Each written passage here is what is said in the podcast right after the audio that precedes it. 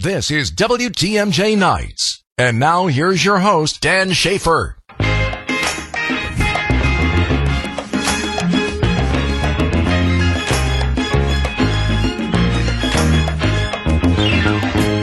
Welcome to WTMJ Nights. Good evening. My name is Dan Shafer. I'm going to be your host tonight. Thank you so much for joining us. Uh, if you're unfamiliar with me and my work, I have hosted uh, WTMJ, WTMJ Nights here a number of times. I'm also a weekly guest on uh, Steve Scaffidi's show, WTMJ Now.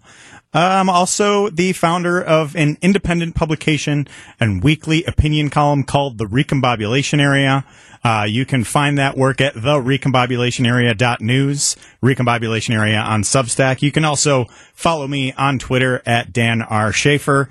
Uh, yes, the recombobulation area, if you were curious, is named after the goofy post security area at the Mitchell Airport. We have a very discombobulating news cycle here in the state of Wisconsin, in the city of Milwaukee. So we like to give you a place to recombobulate, to put your things together, and so you, so you can kind of uh, uh, piece piece everything together so you can get on uh, to your destination. So if you're interested in that, uh, cover all, all, sorts of different things, lots of politics, lots of news, uh, lots of different topics around that. Uh, we have a great show planned for you this evening. Uh, our first guest who's going to be joining us after our first break is Claire Koenig from Visit Milwaukee. She's going to be talking with us about Milwaukee Museum Days, which is coming up very soon. Uh, and at 7.30, we're going to be joined by Charles Franklin, the executive director of the Marquette University Law School poll. Uh, the Iowa caucus was yesterday. Interesting results. Donald Trump way, way ahead of just about everybody else uh, in the Republican field. So we're going to be talking to Charles about those results. And I think, you know, there's always something uh, to be learned from from Iowa about what's happening here in Wisconsin too, especially you know some of those districts that uh, that border that border Iowa. So, what can those results tell us about what's happening in Wisconsin? We'll talk to Charles uh, about that. Talked about Donald Trump's big victory, uh, Ron DeSantis coming in a very distant second, Nikki Haley coming in right behind him in third, Vivek Ramaswamy dropping out of the race. So, lots to discuss uh, with Charles when he joins the show. Uh, that will happen at just about seven thirty. And as anybody who follows me on Twitter knows, I'm a huge Milwaukee Bucks fan. Uh, so while I'm hosting here, I have to have somebody in uh, to talk a little bit of Bucks. So Justin Garcia from the Bucks Radio Network is going to be joining us uh, at 8:30. We're actually almost at the midway point of the season for the Milwaukee Bucks. Tomorrow will be the 41st game of the season. Feels like the season just started, uh, but we are halfway through the regular season for the Milwaukee Bucks. Trade deadline right right around the corner. All Star break right around the corner. Happens fast, folks, doesn't it? Happens fast. So we're going to be talking to Justin uh, about what's going on uh, with the Milwaukee Bucks. So lots to discuss, and we welcome you to join us uh, in our conversation this evening. Feel free to give us a call, shoot us a text at the WTMJ talk and text line 855 616 1620. Again, that's 855 616 1620. And I am Dan Shafer. I am your host for this evening. Uh, and again, we're going to be talking with Claire Koenig coming up after the first break here about Milwaukee Museum Days. Uh, we're going to be talking with Charles Franklin of the Marquette University Law School poll and we're going to be talking with Justin Garcia of the Bucks Radio Network. So if you have anything to say, any questions for them, any thoughts about the Iowa caucus, about the Milwaukee Bucks, about Milwaukee museums, uh, feel free to shoot us a text, give us a call. Again, that is at 855-616-1620. And, and once again, to reintroduce myself here, just in case those of you in our listening audience are not used to, uh, perhaps hearing this voice on your airwaves. My name is Dan Shafer. Uh, I'm the founder of a, on, a weekly opinion column and online publication called The Recombobulation Area. Uh, talk a lot about politics. One of the things that I've been following quite a bit there lately has been the state's redistricting. Uh, news as there was the new majority on the Wisconsin Supreme Court uh, ruled that uh, we're going to need some new maps for the state legislature. Seven maps submitted uh, last week. So I have a. If you go over to the recombobulation area right now, we've got a great discussion thread going. We got some real some some real nerds over at uh, the recombobulation area digging through some of these maps. Our friend John Johnson over at uh, the Marquette University at Marquette University's uh, Lubar Center has been breaking down some of those, and I understand there's been some some news on that front uh, on the redistricting front uh, not necessarily specific to the state legislature as it has been. There's also uh, some news this evening uh, that a Democratic law firm filed a motion asking the Wisconsin Supreme Court to throw out and replace the state's congressional map as well, aiming to have a new map in place for the 2024 election. That story uh, just broke over the last uh, hour or so over at the Milwaukee Journal Sentinel. Uh, that is going to give us uh, some more to talk about on that front as well. Uh, but for now, we're going to be headed to break here, and when, when we come back, we'll be joined by Claire Koenig of Visit Milwaukee to talk about Milwaukee Museum Days. This is WTMJ Nights. Stick with us. You're listening to WTMJ Nights. Welcome back to WTMJ Nights. Thank you so much for joining us. I'm your guest host this evening. My name is Dan Shafer. I'm the founder of a website and newsletter and a weekly opinion column called The Recombobulation Area. You can check that out at therecombobulationarea.news. And for our next segment here, we are joined in studio uh, by Claire Koenig of Visit Milwaukee. Claire, thank you so much for being here. I'm so glad to be here. Thank you for having me, Dan. So it's a big week for Visit Milwaukee. We have uh, we have an event coming up uh, starting in just a couple days here. What can you tell us about what's happening? Yeah, so we have brought back um, this incredibly popular promotion that we started just before the pandemic called Milwaukee Museum Days, and and actually we didn't start it by ourselves. There was a bunch of museums actually that got together and said we got to do this. This is a slow time for us. It is hard to get people in the doors what can we do to help? You guys are promoters. How can we work together? So, uh, we started it. Now we're back. Launches, uh, the 18th, runs through the 28th, and it's just fantastic deals at about 30 area museums. So if you're looking for an excuse to get out of the house or see, go to a museum you haven't been to in a while, or maybe, I mean, I won't tell anyone, but if there's one you've never been to before, um, now is the time in the next 10 days. So this starts uh, just a couple days here. You said uh, Thursday, uh, January 18th. 18th through the 28th. Yep. Um, I am on a kick of taking my kids to all sorts of museums around town and, um, to, to, uh, not pay full price. Honestly, it was, it was pretty good. I mean, we're talking about like, you can go to the Harley Museum for 10 bucks a ticket. That's a pretty good deal. I think it's normally like $22 for a ticket there. Um, and I mean, all the way to smaller museums, the Bucyrus Museum, if you've never been there. I don't know who hasn't gone to the Bobblehead Museum, but if you've never gone to the Bobblehead Museum, again, some great deals. There's even some free museums in there. Um, but just really, there's great programming. A lot of them time some um, special exhibitions or shows for this. Um, again, to give people another reason to get in the door. And um, again, now you have no reason not to. It's a it's a great promotion. I, I'm a huge fan of so many of Milwaukee's museums, uh, and like you mentioned, those of us who are parents of young children uh, who may be a little bit cooped up by oh I don't know, let's just say a few snow days to start the month of January. Um, you know, lots of lots of lots of sickness going around. Maybe fighting off a couple of viruses at home with your kids. Uh, you feel a little cooped up. You know, it's hard to get those kids out of the house when it is what what did they say with the news at the top of the hour? We're at one degree in Milwaukee right now, so it's it's a great time to be uh, exploring Milwaukee's museums and just got those kids out of the house to run around for a while. I love going to the public museum because it gives totally. there's enough. You know, while it's while it's the current space space that it is, uh, it's a it's a little bit of a cavernous place. You oh, can yeah. let your kids run around a little bit there. We're getting exercise there. We're learning there. We're having a bunch of snacks in that little cafeteria. Right. I mean, right. Betty Brinn has raised these children as much as I have. we are there so often. Um, so, and again, it also helps. Um, so we promote this campaign outside of our market. We brought in some influencers from different markets, and then all of the advertising is meant to get people who aren't from here to come and like make museum days the reason to visit Milwaukee in January. And but locals should take advantage of this too. Um, of course, we want visitors because they spend a bunch of money here, and and that's our whole purpose. But um, again, like locals have to jump on this. Well, you can be a not? tourist in your own town a little bit, right? Yeah. It's a it's a good Yes. thing to, and I'm sure you know if you look through the list of museums.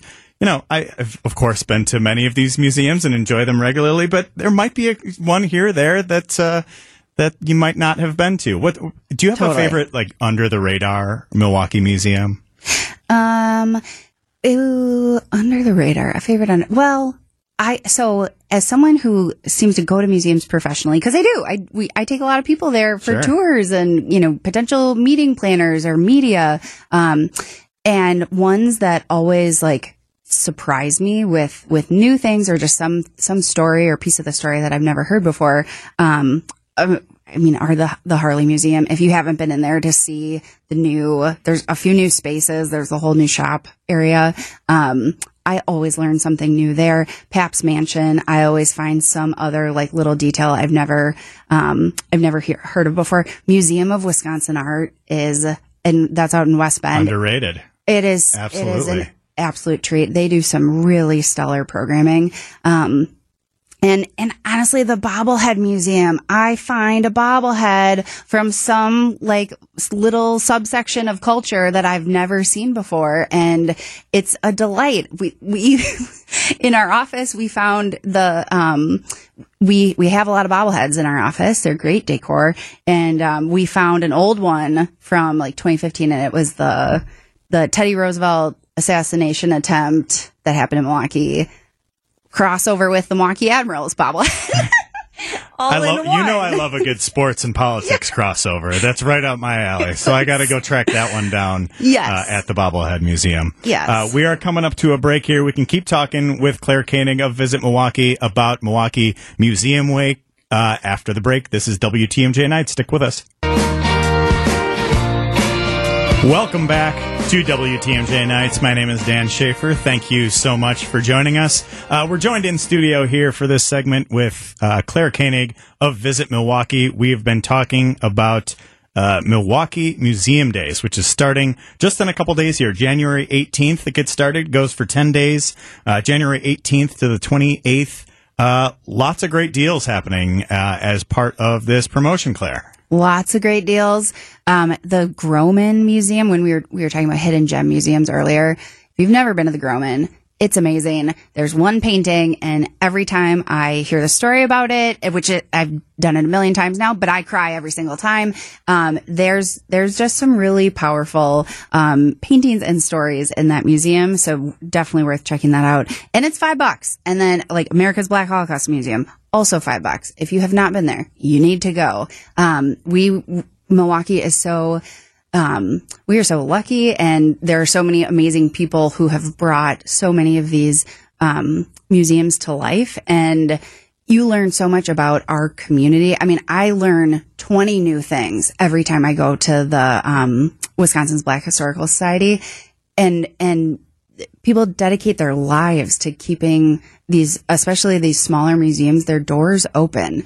Um, and I, I just think that is really incredible. And, um, and I love these people because they also bring in, um, tourism and visitors. I mean, people come from all over the world and end up at our museums and, um, they bring some of their own really interesting stories with them too in doing so. Um, and especially for locals, sometimes we can forget how how many amazing cultural institutions like that we have.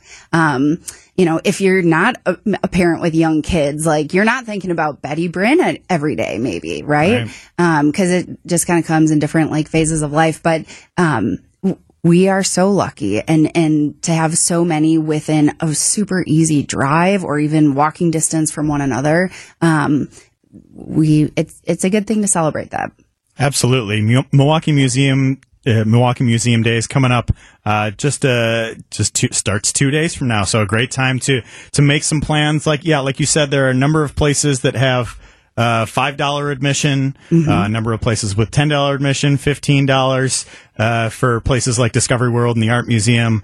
Um, but you know, I think it is. I think like, like like you mentioned, it's a great time to you know be a tourist in your own town, discover some of these places that you might not have been, or maybe you know uh, maybe they were places that you went to regularly before the pandemic or something like that, and maybe haven't revisited them in a while. Now's a now's a great time to do that. Right. Yeah. It there's there there's no reason you shouldn't go and uh, try to check out as many of them as you can, but at least one in the next 10 days. It is we we can't make it easier. One, one place I always like to go to this time of year is the Milwaukee the the Milwaukee Domes, the Mitchell Park Yes. Domes. Uh, partially because, again, like I mentioned, I have, I have young kids and they love to run around the domes and and uh, say hi to the lizard in the uh, in the desert dome and whatever. uh, Throw uh, uh, throw something at the fish in the jungle dome and whatever it is. It's also the warmest place in Milwaukee at this time of year, and sometimes just going into the jungle dome and feeling warm air around you is just such a such a relief such a great feeling uh, and i feel like now is you know with five dollar admission coming up now is a perfect time to go Perfect time to go and like the weather is giving you the only sign you need to go to the domes, right? Like it is the best escape. It'll pull you out of that seasonal depression and it just, you can get in a whole new mind space when you're looking at these beautiful plants and flowers and, you know, all the little interesting quirky bits and, um, and escape, escape a one degree day. Absolutely. Uh, Claire Koenig from Visit Milwaukee joining us to talk uh, about m- museum days coming up here, just starting in a couple days. Anything else uh, that that you think people should know uh, about this uh, about this promotion, about the f- the work that you folks are doing over at Visit Milwaukee on this? I think just go to the museums yourselves. Tell your neighbors in Chicago or Minneapolis that here's the perfect excuse to get up here. Um, and you know, we are excited for a very busy, amazing 2024. So I'm sure there will be more. Absolutely. There, there's always more in- the city of Milwaukee. Always more Yeah. to do. Claire, thank you so much uh, for joining us in studio today uh, to talk about Milwaukee Museum Days. Uh, we are going over to Wyatt Barmore Pooley with news next. Welcome back to WTMJ Nights. I'm your guest host this evening. My name is Dan Shafer. Thank you so much for joining us. If you want to join the conversation with us here on WTMJ Nights, uh, you can give us a call, shoot us a text at the WTMJ talk and text line. That's 855 616 1620. And for our next segment here, we are going to, going to be joined uh, by a guest over the phone. Charles Franklin of the Marquette University Law School poll is going to join us and talk about the results from yesterday's Iowa caucus. Charles, do we have you on the line? I believe so. I'm standing by. there you are, Charles. Thank you so much for joining us here on WTMJ Nights. I'm glad to be here. Thanks for having me on. So the big Iowa caucus uh, was yesterday. The results not much of a surprise. Uh, Donald Trump leading the field by a pretty considerable margin. Uh, what were some of your some are, some of your immediate takeaways uh, from what happened in Iowa last night? Yeah, I think one thing is just what you said. It wasn't a big surprise. All of the polling had shown Trump with around 50% of the vote. Last night he got 51%. So almost exactly matching expectations. Nikki Haley had been running at about 20%. She got 19%. So not as much of a surprise there. It was only DeSantis who did better than the polling. He got 50 or 21%. That's still 30 points behind Trump. But for DeSantis, it was important that he finished in second place instead of third place. His campaign has been struggling. He's announced that he's planning to skip New Hampshire next week and go on to South Carolina. Um, he really needed not to finish a bad third last night, and he achieved that. Uh, so I think on balance, the night was best for DeSantis. For Haley, it has to be a bit of a disappointment. Some of the late polling did show her running ahead of DeSantis, and yet she fell two points behind him. Not a bad loss, but for that second and third place, it means neither of those candidates really got a boost from last night. Only Donald Trump really can claim a substantial victory, not even a moral victory for the second and third place finishers. Yeah, it, you know, even if you had combined uh, Haley and DeSantis's vote number, they're still not even approaching uh, Trump there. So I think you know it just goes to show how far ahead of the field that Donald Trump uh, is right now and, and was in Iowa. And I think, you know, I, I think we saw stories uh, over the last couple months in the lead up to this that Ron DeSantis in particular was placing an emphasis uh, on his performance in Iowa. I remember hearing stories saying that he he was going all in uh, on Iowa. Uh, obviously, you know, being 30 points behind the the front runner uh, is not the greatest of results, but like you said, he finished ahead of Nikki Haley. Uh, I think that is somewhat encouraging, but at the same time, you know, you look ahead down the road for Ron DeSantis. He's. I, I saw a poll today that showed him in single digits in New Hampshire. You mentioned that he's uh, skipping that primary entirely. What what do you think the road ahead is for uh, for for some of the non-Trump candidates? You know, and and to what extent uh, do you know these Iowa and New Hampshire, some of these early states, uh, matter the way maybe they once did?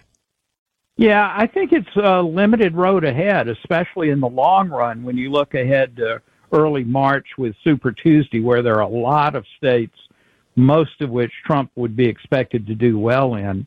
I, I think the scenario for anybody not Trump, but recently Haley and DeSantis, was do well in Iowa, surprise people how well you did, then go on and do even better in New Hampshire and hope that that sets up a showdown in South Carolina, you know, sort of one on, on one with Trump. I think the results last night mean nobody has those that momentum. Haley has been gaining steadily in New Hampshire, and in a few polls is only a handful of points behind Trump. But Trump still leads in New Hampshire, even though it's not a strong state for him. Um, DeSantis not going there is just facing the reality that he spent all of his money and resources on Iowa. He didn't have anything left for New Hampshire and the early polling was showing he really wasn't playing as well to New Hampshire voters as Haley was. Um, Haley, on the other hand, didn't face a disaster last night. She didn't finish a distant third, but it's going to be a little hard for her over this final week before New Hampshire next Tuesday to try to rally the uh, support that she's had and especially claim momentum going forward.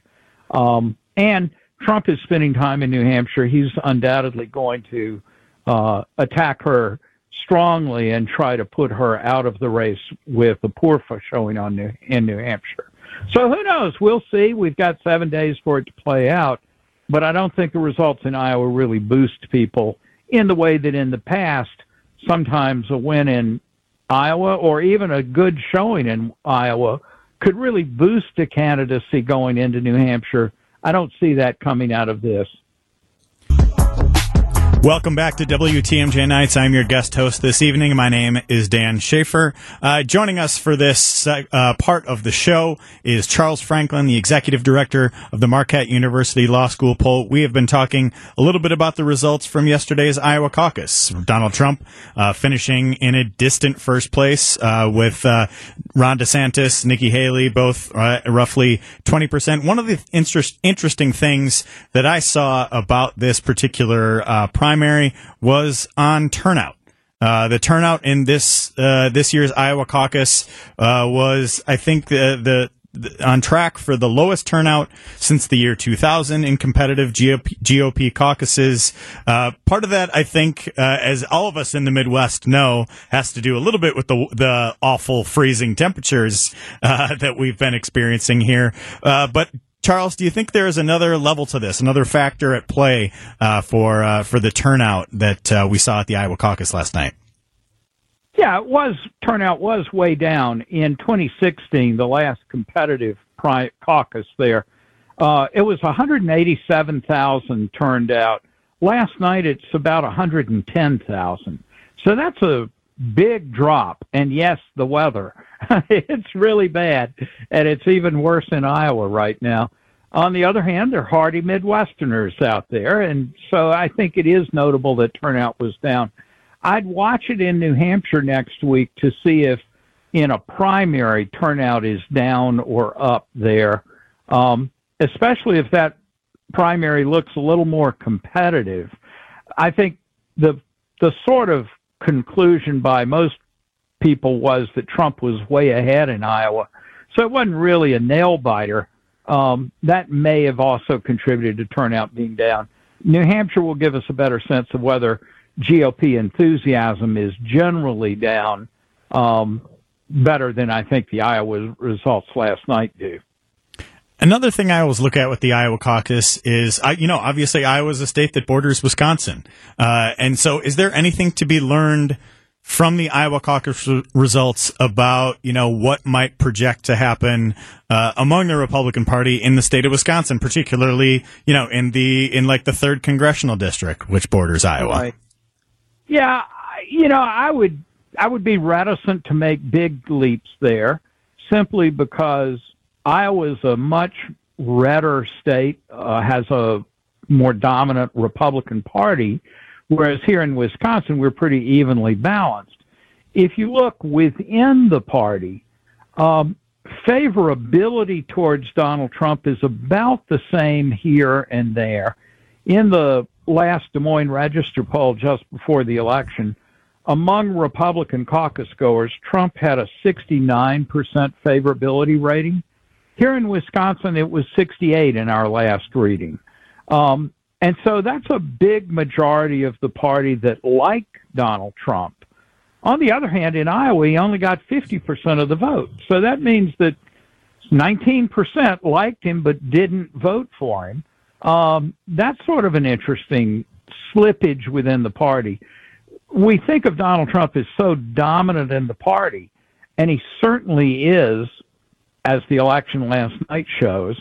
Um, but that doesn't mean the party is unanimously behind him. And I think the fact that he got 51% is very impressive, but it, the fact that 49% of Republicans voted for someone else also shows that he may have more than enough strength to win the nomination, but he doesn't have a fully unified party behind him despite what seems to be appearances from time to time.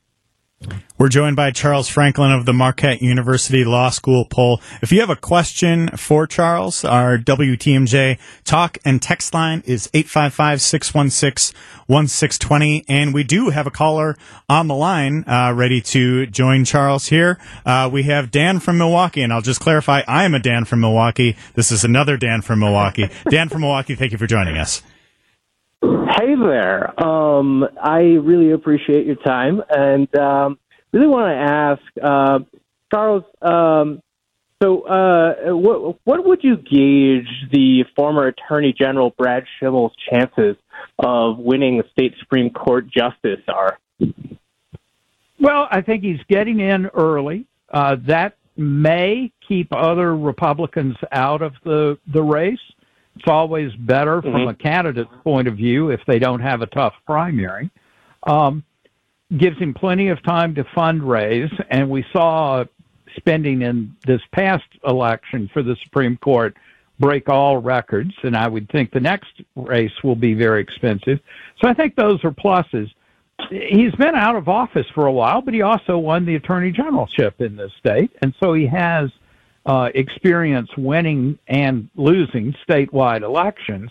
So I think he's a strong candidate on those scores, but it's a long ways between now and the election in 2025. Um, but when you think about candidates for office, one way to look at them is what kind of electoral experience do they have? And Schimel has more of that than most judicial candidates have. So that's probably a plus for him. Mm-hmm. Yeah, other question I got for you. So I'm hearing all night long on the 24 hour news networks them say that the freezing cold was going to be good for uh, competitors of Donald Trump and that it would keep his supporters away. Is, is that just malarkey? Can you actually gauge the uh, the the the how it changes things? I think that's very hard to do. And, you know, you can tell the story both ways. You can say, well, Donald Trump supporters might take his victory for granted and therefore stay away because of the weather. You can also tell the story of Donald Trump supporters are really pretty dedicated to him. It's not everybody in the party, but those who are dedicated would turn out no matter what. So I think it's a long shot, or at least a very speculative thing in advance to say who's going to be helped or hurt by the bad weather. The one thing you can point to is actually with Nikki Haley in the late polling. Um, the poll showed that her supporters were not that enthusiastic about her. And she did very close to what the poll said she would do, but that lack of enthusiasm may have, you know, prevented her from sort of gaining strength. And instead, those late deciding voters went to DeSantis, uh, who was the one candidate to do about five points better than expected. Whether that's turnout or whether that's changing opinion at the last minute, it's hard to know. Thanks so much for the call, Dan. From one Dan from Milwaukee to another. Thank you for uh, thank for thank you for joining the show here. And yeah, Charles, I wanted to talk to you a little bit more about Nikki Haley in particular, uh, because if you look at the map from last night, uh, you know it was Donald Trump won just about every county. Nikki Haley won one county. Uh, yeah. Where is she doing well in the in this Iowa caucus, uh, and, and, how do you see that? Uh, you know, having a having a fact being a factor uh, in this race going forward. Yeah, her big problem is there was no demographic group that she really dominated in, whereas Trump won at least the plurality in almost every demographic category that was covered in the in the exit polls or entrance polls actually because they're polls taken as people go into the caucus rather than exit polls as they go out. Um, the one exception was voters under 30, where Trump did poorly and she did better. Among college and non college graduates, Trump actually got the plurality in both college and non college, but did 30 points worse with college graduates than non college. And that was the group that Haley did best with, but it still wasn't enough to overtake Trump. So if you look at it from the point of view of how do I win, if you're not winning the plurality of any demographic group, again, with the exception of those under 30, you've got a long road to go. Now, so what you can do is change voters, move to New Hampshire, New Hampshire voters have different views of Trump and of Haley and of politics broadly. And so I think that's the best avenue for her is probably not to appeal to a different set of demographics, but rather a different type of voter. And New Hampshire gives her that chance. We're talking with Charles Franklin of the Marquette University Law School poll. Um, you know, Nikki Haley at 20% last night. Don, John, Ron DeSantis at 20%, right about 20% uh, last night. But Donald Trump is still so, so far ahead. It, uh, can you recall a less competitive uh, presidential primary that you have covered since you've been uh, since you've been doing the law poll? No, it's very rare to see it this lopsided, it, unless there's an incumbent president on the ballot. Uh, Trump is interesting because he's not an incumbent, but he is a former president. So it's kind of unique there. But when we see incumbent presidents running, we usually see them clearing the field. Nobody ran against Trump four years ago. Um, there are times when an incumbent will be challenged, but usually they go on to crush the opposition pretty rapidly. Um, so I think Trump had a um, a good night, but not anything like the the margin you would expect with an incumbent running, a sitting incumbent. Um, but that doesn't offer much hope for who wins the the nomination in the end.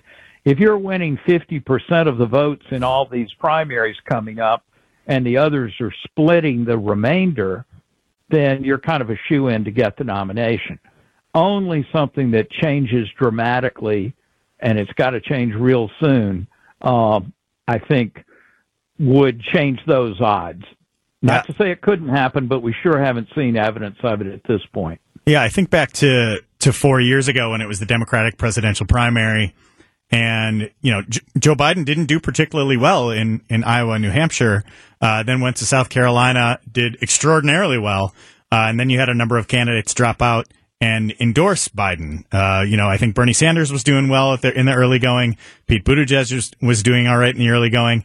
They, you know, a, a number of those candidates dropped out and endorsed Biden. Uh, we're we're not seeing something like that happening. It doesn't seem like on the Republican side because you know, well, I guess we just saw Vivek Ramaswamy drop out and endorse Donald Trump, which is uh, perhaps the least surprising news uh, of the day in the Republican primary. But but you, you're not seeing the the type of coalition to go against Trump. It, it just seems like Republicans are are pretty much all in on Trump at this point. Right. If you go back to January a year ago, um, in our polling, we were seeing DeSantis actually running a little bit ahead of Trump in a head to head matchup among Republicans. But that slipped over the spring and plummeted ever since. Now DeSantis is uh, well behind Trump in a head to head hypothetical. So I think there was a moment a year ago or so when an alternative candidate conceivably could have emerged in January a year ago, DeSantis was actually getting 30% of the vote from Republicans that liked Donald Trump. That was an impressive threat to Trump from inside the Trump house, inside the coalition. But then DeSantis was unable to capitalize on that opportunity, had a lackluster spring when he didn't actually get in the race, and then a lackluster early campaign. Meanwhile, Trump took after DeSantis uh, in Trumpian ways and really came back over the later spring and uh, into the summer. By that point, the die was cast, and to the extent Republicans were coalescing, they were more coalescing around Trump rather than coalescing among any of the alternatives. Remember, we had a 12 person field, a, well, not quite a year ago, but last spring and almost all of them have now dropped out, with the exception of Haley and DeSantis. So it has narrowed the field, but there hasn't been a consensus movement to either DeSantis or Haley. Meanwhile, Trump is sitting at that 50% in Iowa, running a 60% or a little ahead of that in national polling right now. Um, so, there, as I said earlier, there is some disgruntlement with Trump in the party but it hasn't centered on anybody and hasn't been enough to offset Trump's real strengths. Seems like we're headed towards uh, headed towards a situation where Donald Trump's going to be the Republican nominee, probably giving that convention speech in Milwaukee later this year. Uh, Charles Franklin of the Marquette University Law School poll, thank you so much uh, for joining us. Always appreciate your insight, and uh, we look forward to the next poll. Thank you. Take care. All right, we're going to be headed to a break now, and after the break, news will be next. Stick with us. This is WTMJ Nights. This is WTMJ Nights. And now here's your host, Dan Shafer. Welcome back to WTMJ Nights. I'm your guest host this evening. My name is Dan Shafer. Thank you so much for joining us. If you'd like to join the conversation we're having here on the show on WTMJ Nights, shoot us a text, give us give us a call. The WTMJ talk and text line is open 855 616 1620. Uh, we've had a lot of guests so far joining the show. Claire Koenig from Visit Milwaukee joined us uh, at the beginning of the show to talk about Milwaukee Museum Days. That's an exciting event getting started just two days away. Lots of discounts on museums all over the city of Milwaukee. Definitely check that out over at Visit Milwaukee uh, for what those promotions are. And then we are also joined by Charles Franklin of the Marquette University Law School poll uh, to talk about some of the results from the Iowa caucus. Uh, sure seems like the Republican presidential primary is shaping up to be perhaps the least competitive one in recent memory. Donald Trump running away uh, with the win there. You know, he got more than 50% of the vote, got more than every other candidate combined. Uh, so it certainly looks like the former president uh, is on track to be the nominee, and it looks like we're headed towards a rematch of 2020 with Donald Trump and Joe Biden on the ballot. Uh, once again, my name is Dan Shafer. I'm your guest host this evening. Uh, if you're unfamiliar with me and my work, that is, uh, you can find uh, what I do over at the Recombobulation Area. Uh, it's an independent publication and weekly opinion column covering news and politics in Milwaukee and Wisconsin. Uh, one of the stories that I've been writing a whole lot about for quite some time now uh, is redistricting and gerrymandering in the state of Wisconsin. Uh, you know, f- for so long in Wisconsin, we have had what many consider to be the most uh, gerrymandered maps of any state legislature in the country. Uh, the Republicans in uh, when they had control of the process in 2011 with, under Governor Scott Walker, trifecta con- control of the state legislature, passed a map that gave Republicans pretty enormous advantages uh, in the state legislature, and obviously, you know that that was really one of the big topics uh, to come up in the Wisconsin Supreme Court election. Uh, from last April, Janet Protasiewicz winning, uh, you know, a Wisconsin landslide of a victory, uh, 10 point margin victory to get, to, to show that, you know, voters really wanted change at the Wisconsin Supreme Court. And I think, you know, along with the abortion rights issue and a number of other top issues that be- became, uh, key in that campaign, I think the redistricting one was certainly a big one, certainly one that I've written a whole lot about, uh, at the recombobulation area. So you can check out our coverage of that. Uh, news in the, within the last last week uh, on the redistricting case. Um, the basically, so here's what happened. So the Wisconsin Supreme Court ruled late last year uh, on a case brought before the new uh, the new makeup of the court with the uh, four three uh, liberal majority on the court. Uh, to rule the rule challenge the maps as unconstitutional. The court on December 22nd struck down uh, the legislative maps as unconstitutional and required a number of parties involved in that lawsuit to submit new maps to uh, to be considered uh, for the the future of the state. The you know th- this are very important. The foundation uh, of the state legislature, the 99 seats in the state assembly, the 33 seats uh, in the state senate. Uh, so there were seven maps that were submitted last Friday. And I, if you want to get a better understanding of what those maps are, how they break down, how they might change, I would encourage you to follow the work of John D. Johnson of the Marquette University Lubar Center. He's been providing some Mean, tremendous public service, looking at the looking at these maps, analyzing them, breaking them down, showing different ways that uh, these maps will, you know, carve up the state and, and have different representation uh, than what we have had for the last 12 plus years uh, in the state of Wisconsin. News today from the Associated Press on this. The Republican Assembly Speaker, Robin Vos uh, criticized a number of these proposals uh, as, quote, a political gerrymander and threatened an appeal to the U.S. Supreme Court. Uh, which you know he has been doing ever since the uh, since the state supreme court struck down those maps, and you know we'll wait and see what exactly that U.S. Supreme Court challenge might look like. But coming from Robin Vos saying that something is a political gerrymander uh, is a little bit of the pot calling the kettle black here. Let's let's let's be let's be frank. Uh, Robin Vos has championed the most extreme partisan gerrymander anywhere in the country, arguably. Uh, and, you know, we have a 50-50 state here in uh, the state of Wisconsin. You know, so many of our statewide elections are decided by decimal points. Uh, you know, we've had the last year featured there. I'm sorry, the 2022 midterms featured the closest U.S. Senate race uh, in more than 100 years. Four of our last six presidential elections have been decided by less than 1%. Uh, you know, we're looking at another potential Trump Biden rematch of la- last time. It was decided by just about 20,000 votes when Joe Biden won in the state of Wisconsin. We have extraordinarily close elections here, but they, what hasn't been close uh, since this gerrymander came into place in 2011 Wisconsin is our state legislative elections. And no matter what, Republicans have been able to keep those majorities. They've had more than 60 uh, seats in the Wisconsin State Assembly since that uh, since those new maps at that point were installed.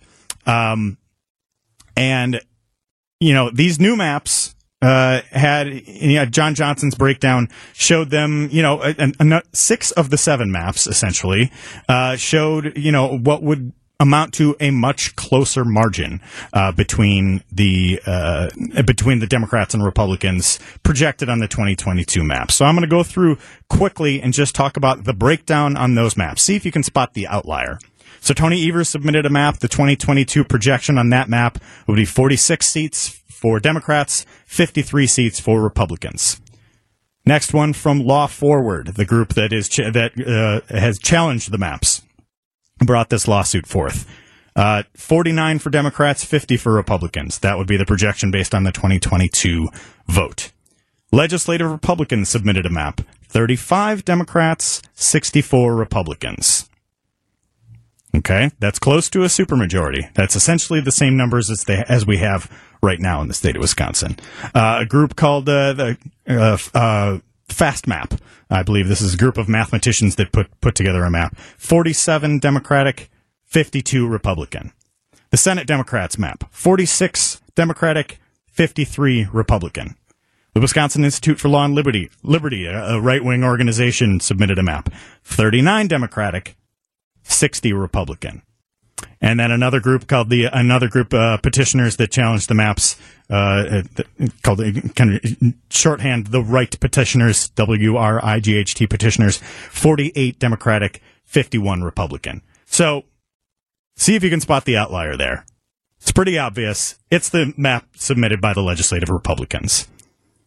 You know there is no map that is comes close to the type of partisan gerrymander that we have seen in Wisconsin for more than 12 years and that re- Wisconsin Republicans have submitted again as part of this process. Not even the right leaning group like Wisconsin Institute of Law and Liberty, which frankly has some quality attributes to it.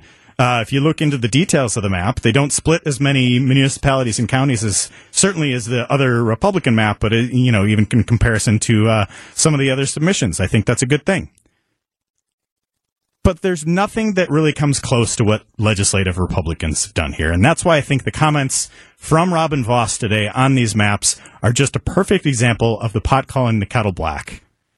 And I think we have to get to a place in Wisconsin where we move on from this current gerrymander.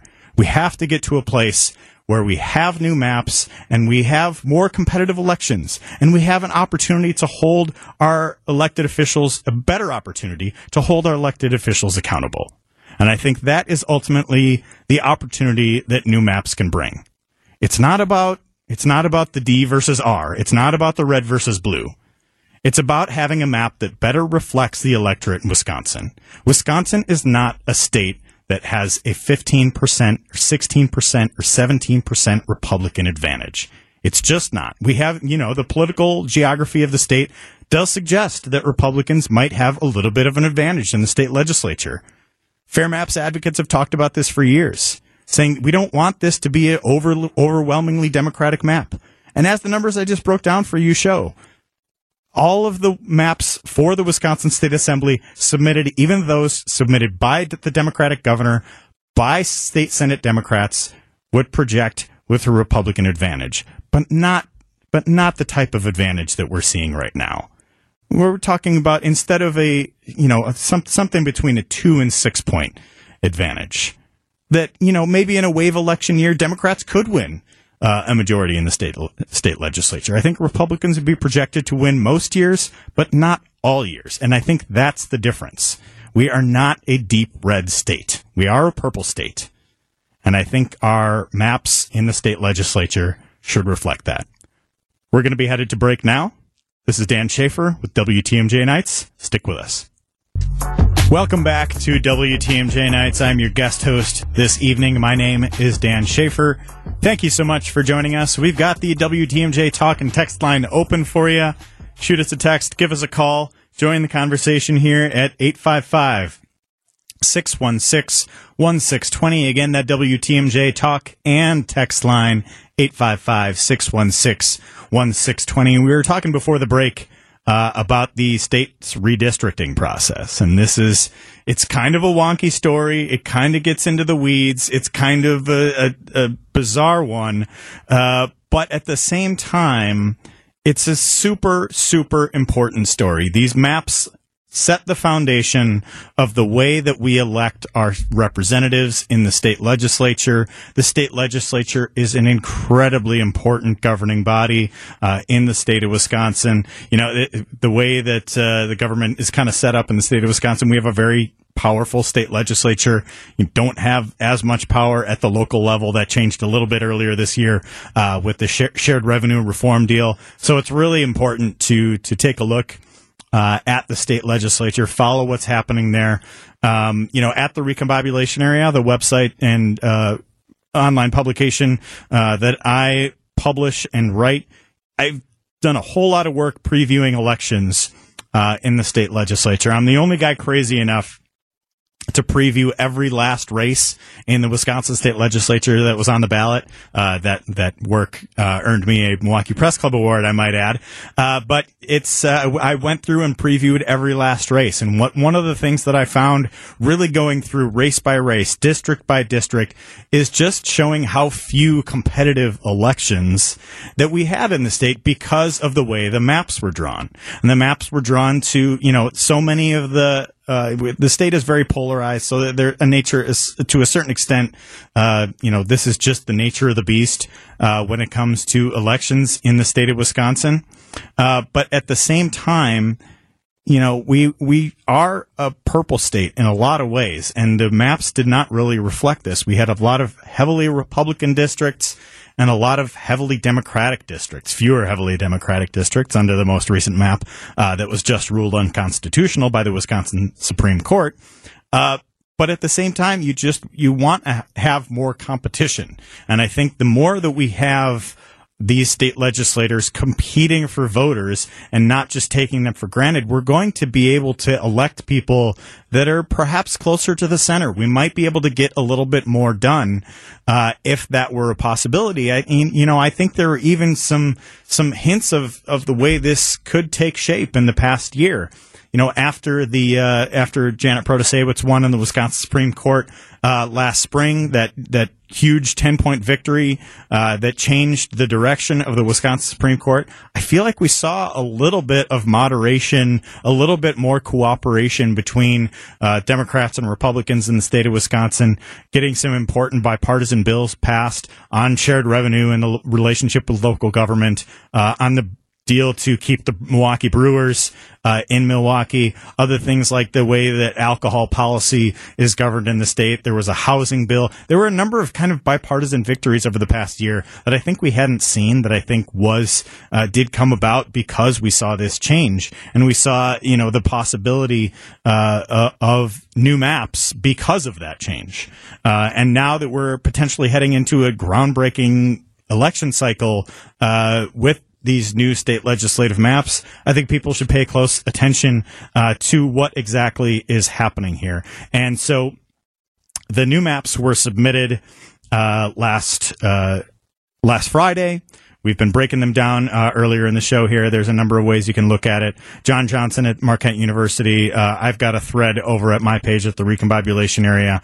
I think some of that's really important. Uh, going ahead here, uh, the February 1st is a date to be aware of on the Wisconsin redistricting timeline. That is when, uh, you know, the people appointed to uh, take a look at these maps, uh, take a look at these submissions, uh, will file a report. And so we will see what these courts consultants will have to say when they file a report. And, you know, they have to get these maps in place uh, by March 15th. So we have a pretty tight timeline. Within the next two months, there's going to be a lot happening here uh, on the redistricting front. And if we get new maps in place by March 15th, uh, that is going to mean that, you know, the candidates who are going to want to be on the ballot are going to start getting those signatures to get on. People are going to have to make decisions about running. There, you know, will be a lot of change.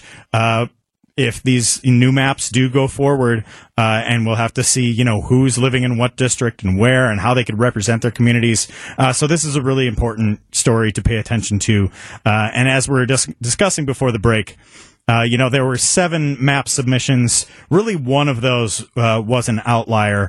Uh, and and that was the one submitted by the legislative Republicans, led by Robin Vos. They essentially, you know, the the court said that we will take you, we want to take partisan impact uh, into account with these new maps. We want these new maps uh, to better reflect the state of Wisconsin's electorate, and and frankly, the legislative Republicans didn't really do that. Uh, they didn't uh, didn't really take the assignment and and drew themselves again close to uh, supermajority. Uh, again, this is a two thirds supermajority in a 50-50 purple state. Um, so again, we really want to it's going to be really important to pay attention to this. I'm going to be covering it closely at the recombobulation area. Uh, so do uh, subscribe and take a look at what we have there. Uh, this is a really important piece. Um, and, you know, I, I, would encourage you to take a look at the uh, the breakdown from John Johnson too, because it shows you uh, some of these maps, uh, how they would look on a different outcome.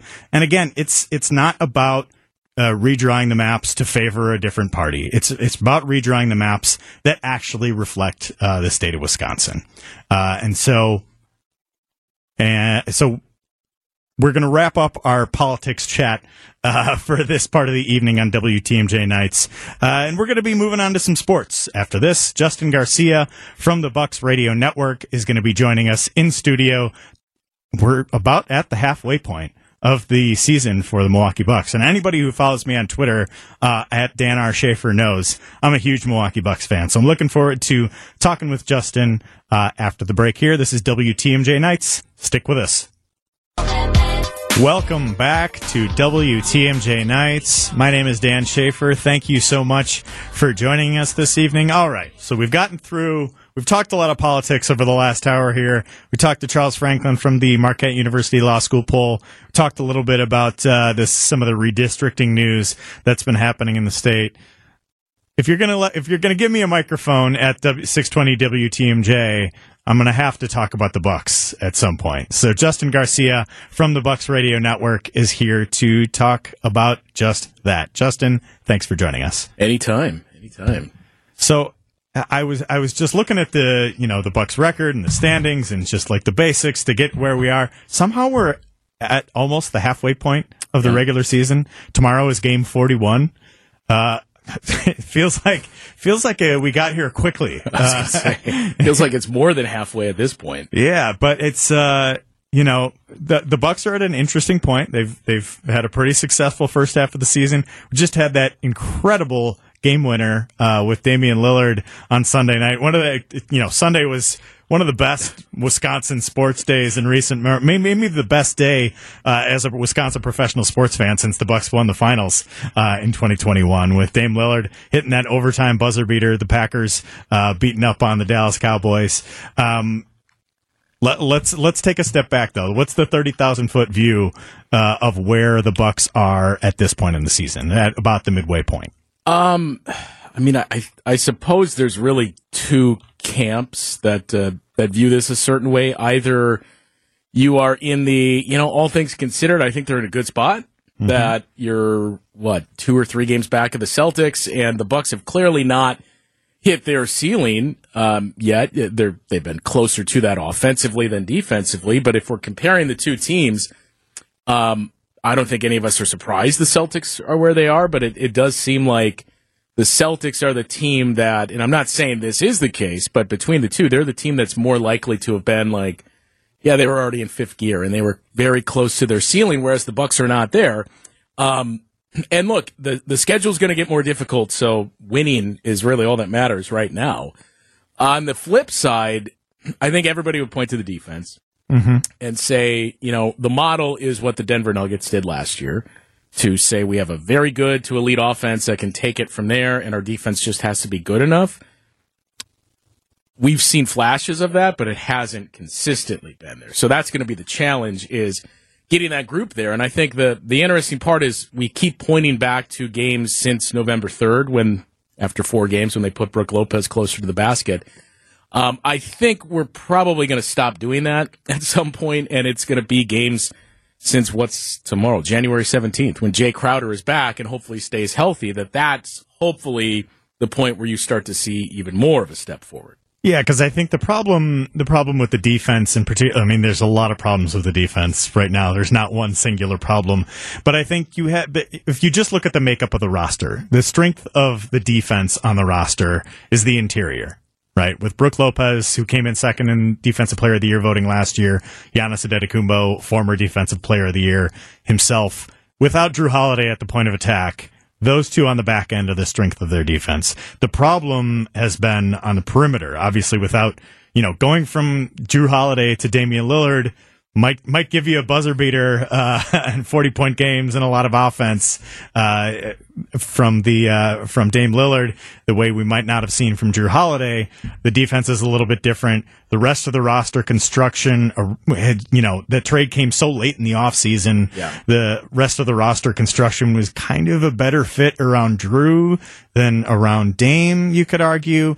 Uh, so so what are you seeing, you know, on the on the perimeter defense for this team? Well, um, it has to get better. I think that's the obvious. And to your point of, you know, I think we all made this point too that Malik Beasley. It, it and this is not to to take away from anything he's done because he's done everything that you asked him to do, and he's He been- competes. yeah, he's been incredible at shooting the ball too. League leader in three point shooting. Yeah. He competes defensively, but he's he's clearly not Jrue Holiday, and Right. very few players are. But that tandem made a lot more sense when you had Jrue Holiday there, and and this system that Adrian Griffin wanted to run made a lot more sense and was designed with Jrue Holiday there. And then a week before the season starts, you have the burden of getting Damian Lillard.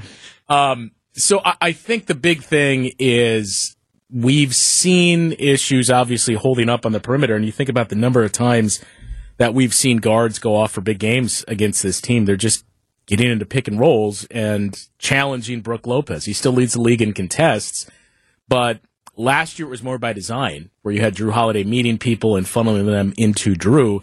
This year it's basically or into Brooke. It's been out of necessity this year, so that's the big thing. And um, Jae Crowder isn't going to fix everything, but I'm very curious to see how it, it changes that because the interesting part is Jae Crowder before his injury had played the third most minutes on this team. He was playing those closing lineups with the behind. Giannis and Dame, and Yeah. he played more fourth quarter minutes than Brooke. And you've had to play one way only with Jae Crowder out. We've seen Bobby Portis do that at times, but Jae Crowder allows you to do it a lot more efficiently. So it may not be quite as easy to um, look. You, you still have Jrue Holiday, but you'd be able to switch a lot more if Giannis is playing the five and Jae Crowder is playing the four next to him. Versus you can't really do that when it's Brooke Lopez and you have to play um, one way. So it's not going to solve everything, but I am curious to see if we go back to that. And I'm assuming it's going to take time for Jae Crowder to get back to the 25 plus minutes per game that he was playing.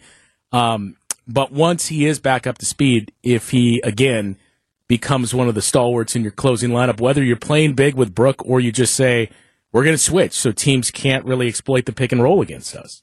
We're joined by Justin Garcia of the Bucks Radio Network here on WTMJ Nights. Yeah, the defense has has certainly been the big problem uh, for the team. The offense, though, at certain points has looked amazing. Uh, at certain points has looked a little bit confusing. Yeah. What's what's the what's happening on the offensive side of the ball?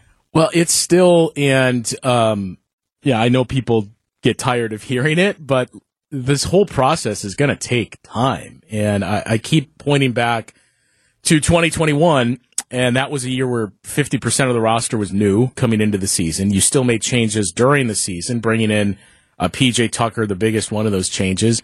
It wasn't until the final game before the All Star break that it really felt like okay, this team is is starting to gel and things are clicking now. And that was the 72 game uh, schedule. So that was like 35 games somewhere around there. Um, tomorrow is obviously game number 41, but we're a couple of weeks away from the All Star break, and I had kind of thrown out the beginning of the year. There's no magic number of it takes 30 games or it takes 20 games, but you do kind of wonder like, is this another going to be to the All Star break because of how much change there is here? And the big part of it too is Giannis and Damian Lillard have been the same guy on their respective teams for the last few years. And if you go back to that, that stretch, the only game Giannis has missed so far this season, knock on wood, um, and then those two games that Dame missed right around the same time, that's when it seemed like the offense started to look much more consistent and elite. And I do wonder if that was just Dame got to play the way that he did in Portland, and then Giannis for two games got to play the way he did the last few years. And the two of them kind of figured out, okay, here's how we can work some of this stuff in. So I think that is part of the challenge that that's still evolving. It's gotten better. Uh, that two man game is certainly not used as frequently as people envisioned or hoped, but I do also wonder if that's by design. But when we do see it, it's still lethal. And I think there's no denying the offense has taken a huge step forward since mid November ish. Absolutely, yeah. Um, and they've consistently been pretty good, but there is certainly still some more room for that. And I think it's it's just it's going to take time, and it's going to take Damian Lillard, you know, maybe taking over more because I think he's clearly been a little passive at times, saying, "Well, this isn't my team. This is Giannis's team, and I'm just trying to fit in here." Yeah, there's a little been a little bit of that, you know, your turn, my turn type of vibe between Giannis and Lillard, you know, and I and like you said, I think I think you're right, and uh, the more Damian Lillard takes the reins on the offensive end, uh, particularly late in games, like we saw the other night with the buzzer beater, uh, that's gonna that's gonna be a benefit to the Bucks uh, in the long term. We're talking with Justin Garcia of the Bucks Radio Network. Uh, he's to stick with us after the break here. If you want to join the conversation at all, hit us up on the WTMJ talk and text line 855 616 1620. We are headed to break now, and we will be right back. You are listening to WTMJ Nights. Welcome back to WTMJ Nights. My name is Dan Shafer. I'm your guest host this evening. If you want to join the conversation here on WTMJ Nights, give us a call, shoot us a text, WTMJ Talk and Text Line, 855 616 1620. Uh, we're joined here for the, this last half hour of the show on WTMJ Nights by Justin Garcia of the Bucks Radio Network. Uh, we've been talking a little bit about the Bucks' struggles on the defensive side of the ball, uh, the success that they've been having on the offensive side of the ball, and the fact that we are at the midway point uh, in the season, and we're now, you know, what about a month away, a little over a month away from the All Star break, and even less than that from the trade deadline. And I think you know, one of the things that I've been watching closely, you know, just as a Bucks fan, wanting to see this roster, you know, take shape and be a championship contender is watching some of those bench players, some of those young players, um, Andre Jackson Jr., MarJon Beauchamp, uh, on through the list there. Um, for me, I think Andre Jackson has really jumped out and become one of my favorites uh, of this season so far. Um, do you see any of these younger players you know, being a part of a playoff rotation, being a part of a championship contenders playoff rotation. So that uh, that's interesting because I would have said no, or at least like not not extensively. Like maybe you'll see some of um, any of those guys, but you're just kind of conditioned to not expect much from rookies, especially, but young guys in the playoffs. That you you got to go through it to kind of understand how the speed of the game changes and everything else. Um, but then Saturday night, that things kind of changed when uh, the Bucks played the Warriors, and before the game in uh, Griff's press conference, Andre Jackson Jr.'s name came up. Of I think one of the the San Francisco reporters was just asking, like, "Hey, this kid has really stood out. What have you seen in him?" And Adrian Griffin specifically mentioned the comp of Christian Braun and said he reminds me of Christian Braun uh, in the sense that he's young and we think he can play in the playoffs. Which Christian Braun played really well for the Denver rookie, Nuggets yeah. on the championship team last year. Up and down uh, season, and I think looking at the numbers, he um, he played most of the games for the Nuggets. He started, I believe, as many games as a rookie as as Andre has already started so far this season. But um, they played him in the playoffs, and he had some big moments. He was defending LeBron James in that series in the Western Conference Finals. He's more of a defensive guy um, than you would think about his offense, but you know that's one of the very few examples people will point to Tyler Herro to. It's kind of a little different, a little bit of an outlier being in the bubble that season, but it's rare. And for Adrian Griffin to specifically say, this is my comp for him and we think that he can play is very encouraging. And it's, there's no denying the impact that he has. And, and we've heard Griff talk about him for a while now in his affinity for him because he was a role player and he sees the things that Andre Jackson Jr. does. And I mean, there's no denying the spark that he has on his team, too. When you see a guy that's a rookie go out there and play with that motor, it's hard not to match the same. And for an older team, sometimes that's what you need. Yeah, need some athleticism on the wing, especially anywhere in the NBA. You need some athleticism on the wing, and I think Jackson has has been able to deliver that to some extent. Uh, he's got to work on those fouls. He, he fouls a lot. Uh, you know, he's a rookie, but uh, you know, I think it's a good thing that he's playing aggressively. But he's got to work on cutting down that foul rate overall if he's going to really, you know, see high leverage minutes in the playoffs. Well, Um, and, and that's and quickly that's the thing too that Griff said he recognizes, and I think the most recent game too, we we saw him only play ten minutes because of foul trouble. Um, but he also said, look, it, it happens to young players, and why I've had a longer leash with him is because they're not dumb fouls, for lack of a better word. Like it's not like he's making fouls out of frustration or ones that we want to coach him and say, "What were you thinking here?" He's getting whistled for being too aggressive at times, and a lot of times it's the opposite for rookies, where they don't realize the aggression that they have to bring and, and match the intensity that you kind of get caught with your hand in the cookie jar a lot of times. And it's been the opposite for Andre Jackson Jr. So I think that's another reason why Griff has so much confidence in him. Yeah, he's a really interesting player. How about how about Beauchamp though? I, I feel like he, you know, he has so much potential uh, as a two way player. He plays pretty good defense. I, again, like a young, lot of, like a lot of young players, he fouls a lot. Um, but he- he's been pretty inconsistent though uh, as an offensive player in particular. Uh, do you think he's going to crack a rotation? Is he on the trading block as they look to? You know, Jon Horst is always very aggressive uh, at the trade deadline. Would he be the piece uh, that perhaps the Bucks would consider moving? I mean, it's it's certainly possible because they don't have much in terms of Right. They traded all their draft picks for Jrue Holiday and Dame Lillard. They, They don't they have a lot- don't have lot- any lot well, there, yeah. They have one draft asset, which you would assume we want to hold on to this, and and we're only give it up if the deal is right, and that is this year's second round pick from the Portland Trailblazers, which figures to basically be a very very late first round pick. So you have that. But in terms of contracts, not a whole lot of Not much, tradable yeah. pieces because this roster is comprised of like max deals and then guys that are closer to the to the rookie scale. Um, for MarJon, it's been an up and down year, as you pointed to, but I I think a lot of people have gotten frustrated and get the sense that, well, I, I'm assuming he's just been leapfrogged by everybody else. I don't think that's the case. We saw earlier in the season too, when when Andre Jackson Jr. was starting to break out. Then you went through stretches where, as as a rookie, you're you're going to struggle with the game speed and other things. And MarJon was back in the rotation, or AJ Green was back there. So I think you're going to continue to see him this year.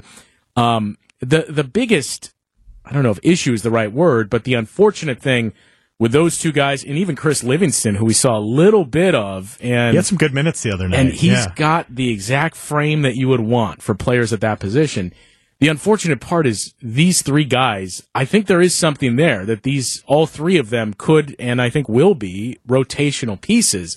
But you just wish the Bucks would have drafted them three years ago, where at, Yeah. at this season, they're very well seasoned and coming into their own. Yeah, and you need to be. I mean, the Bucks need to com- be competing for a championship this season. You know, Giannis still very much in his prime. Lillard probably at the back back end of his prime. Khris Middleton and Brooke Lopez are not getting any younger, uh, and I think they're still terrific players. Um, but at the same time, you you wonder how much longer uh, they're going to be playing at the level they're at. All right, we got one more segment after the break here with Justin Garcia of the Bucks Radio Network. You are listening to WTMJ Nights. Stick with us.